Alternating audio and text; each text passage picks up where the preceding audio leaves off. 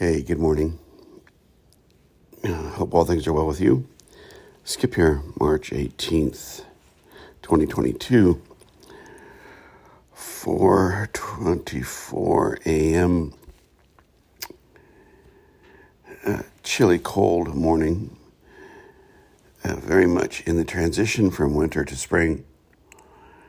Uh, and just like we humans, the earth, its transitions are not always easy or simple or convenient. You may hear in the background uh, my cat is eating, and my dog, my ever faithful dog, is in the chair next to me. He's a good boy, and, and our family very much loves loves our pets. Um, you know, one of the things I really enjoy doing, one of my great escapes, and I think everyone needs an escape. Reading, whatever it may be, uh, watching a movie, music. I enjoy music a, a lot. But the other thing I enjoy is watching movies about time travel. Fascinating topic. I don't know why I gravitate towards that particular topic, uh, but it's just fun.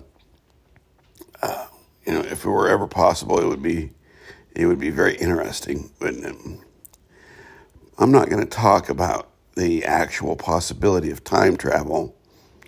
Uh, that science is beyond my uh, ability to process. Uh, I do have uh, my set of, oh, I suppose, beliefs or understandings that we, we probably do live in some sort of uh, uh, multiverse, some sort of way of understanding time that isn't complete, that all of time may be happening at once. You know, the, uh, it, I'm willing to be open to those sorts of paranormal ways of thinking. But I'm not going to talk about that here. Uh, not physical time travel, but spiritual time travel, emotional time travel, because we are more than capable of doing that. How much of your past do you hang on to? How much of your future do you dream about? Do you uh, look forward to or lament? How much of your past do you uh, reminisce about, are sentimental about, or have guilt and shame about? You see, we, we time travel all the time, folks. As a matter of fact, we spend most of our time time traveling uh, spiritually, emotionally. Very rarely are we truly present in the moment. And if we look at all the great spiritual teachers, uh, especially in the Eastern traditions, they will remind us that eternity is in the present moment, that what matters is in the present moment. And we can't forget that, but we not only forget it, I'm not sure we re- really, especially here in the West, because of the way we were programmed religiously, I'm not sure we even realize how valuable the present moment really is. So, the question I propose uh, and have already proposed is for us to think about how much of uh, our past or our future we spend our time on. Now, let's talk about the future first. How much of your time is spent dreaming about a better future, a better job, a better, you know, winning the lottery, uh, et cetera, et. And I think a lot of people hold on to certain dreams, you know.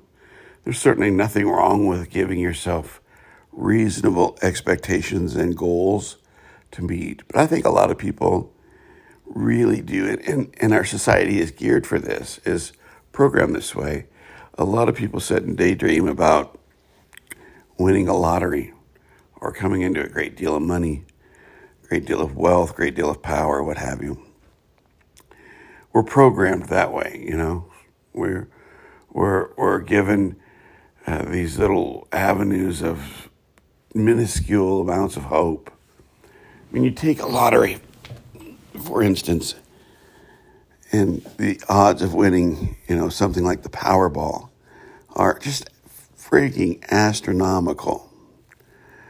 Uh, but you know, whenever someone buys a ticket, uh, they they have that hope. There's that hope. I don't play very often. On occasion, I will buy a ticket, and I do that because it would be nice to you know not have to worry about money. It would be nice to change the trajectory of of the life of my family with being independently wealthy. There's no, you know, I don't think there's any crime in that. There's certainly nothing wrong with that, but you have to keep it in perspective. Uh, so people spend their time wondering about a different future, uh, dreaming about a different job, wondering about a different partner, spouse, uh, believing that the grass is greener. And typically, when they show up at that place, the grass is exactly the same because we take the same false programming with us there. So you can win the lottery. But if you're still stuck in the false programming, uh, you're just going to have the same loneliness. Yeah, your light bill may be paid, you may drive a nicer car, but you're still going to have that same loneliness, that same sort of hole in your life that hopefully meaning uh, will fulfill.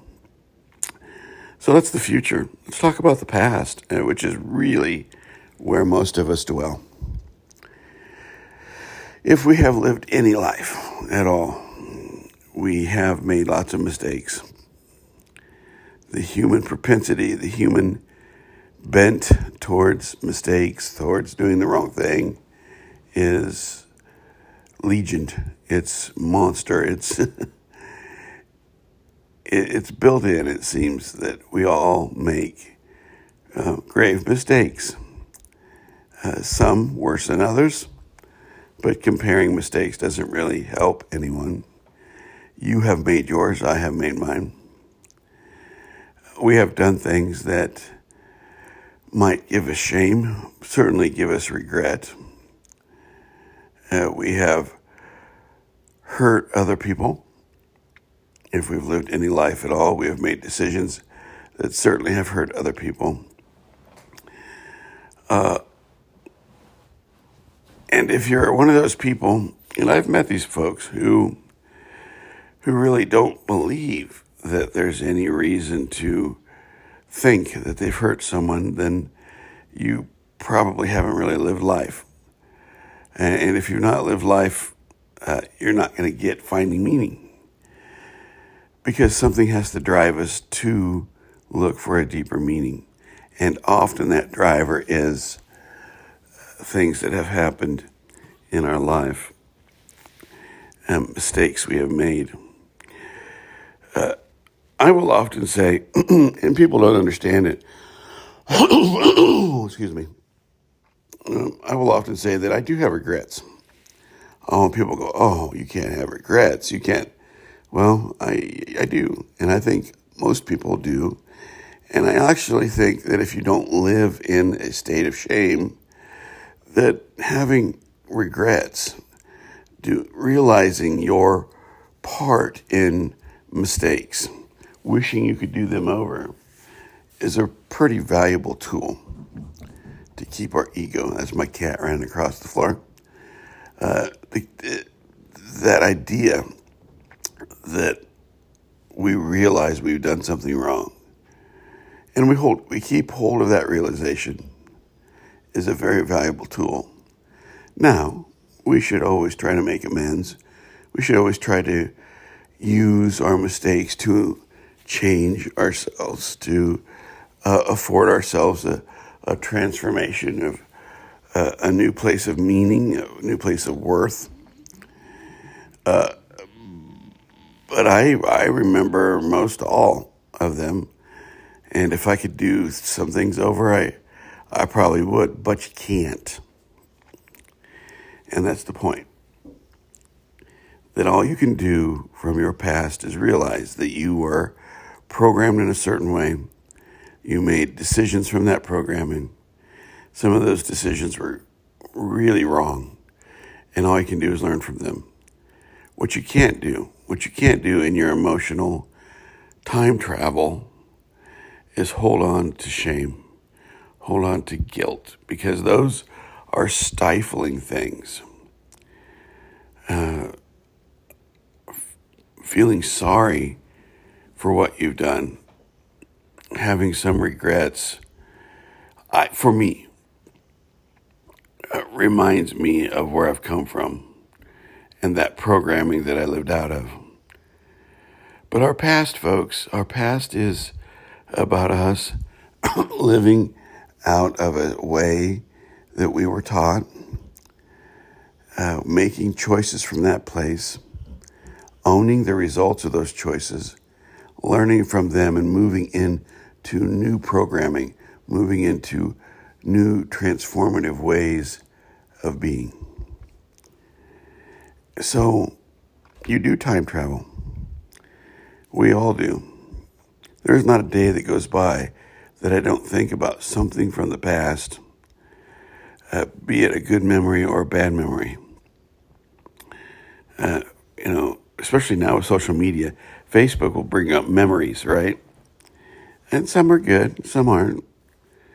Uh, I celebrate the good memories, the times when my kids were little uh, that were just pure joy.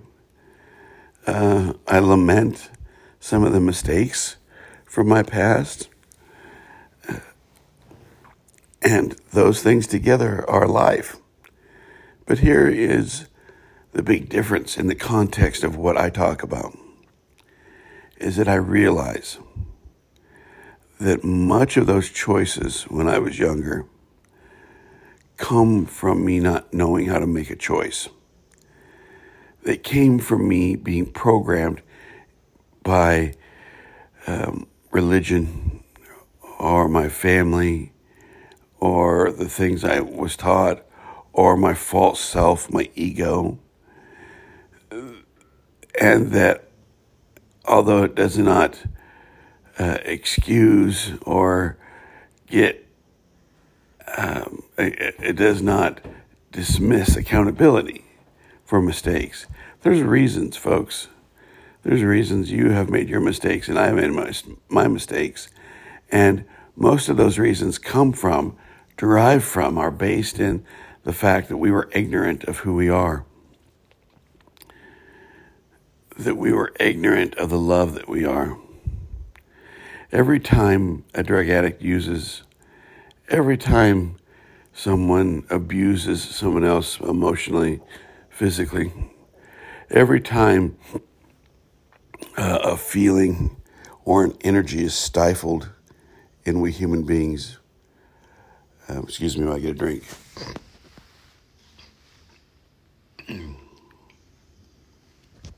Every time uh, we don't live out of who we really are.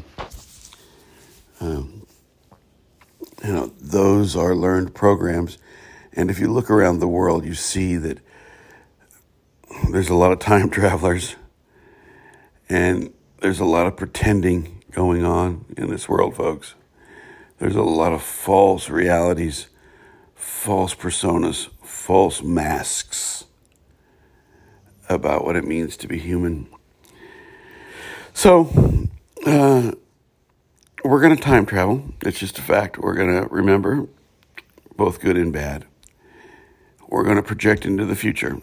And what we have to hold on to in the midst of how our brains take us places, what we have to hold on to is the future is not guaranteed and the past is over. Hopefully, we've learned the lessons and we understand that we lived out of programming that was not correct. And if we project into the future, we have to understand that we don't want to take that false programming there either. In essence, folks, what I'm talking about is doing the best you can at being present in this moment. Because the present moment is the real miracle. Yeah, you may win the lottery, probably won't. Maybe you have, I don't know. You're not going to go back in time, I know that, and change anything. What really matters, and this is cliche, but there's a reason there are cliches. What really matters, my friends, is this moment. So, thanks for your time. We'll talk to you in the morning. Bye bye.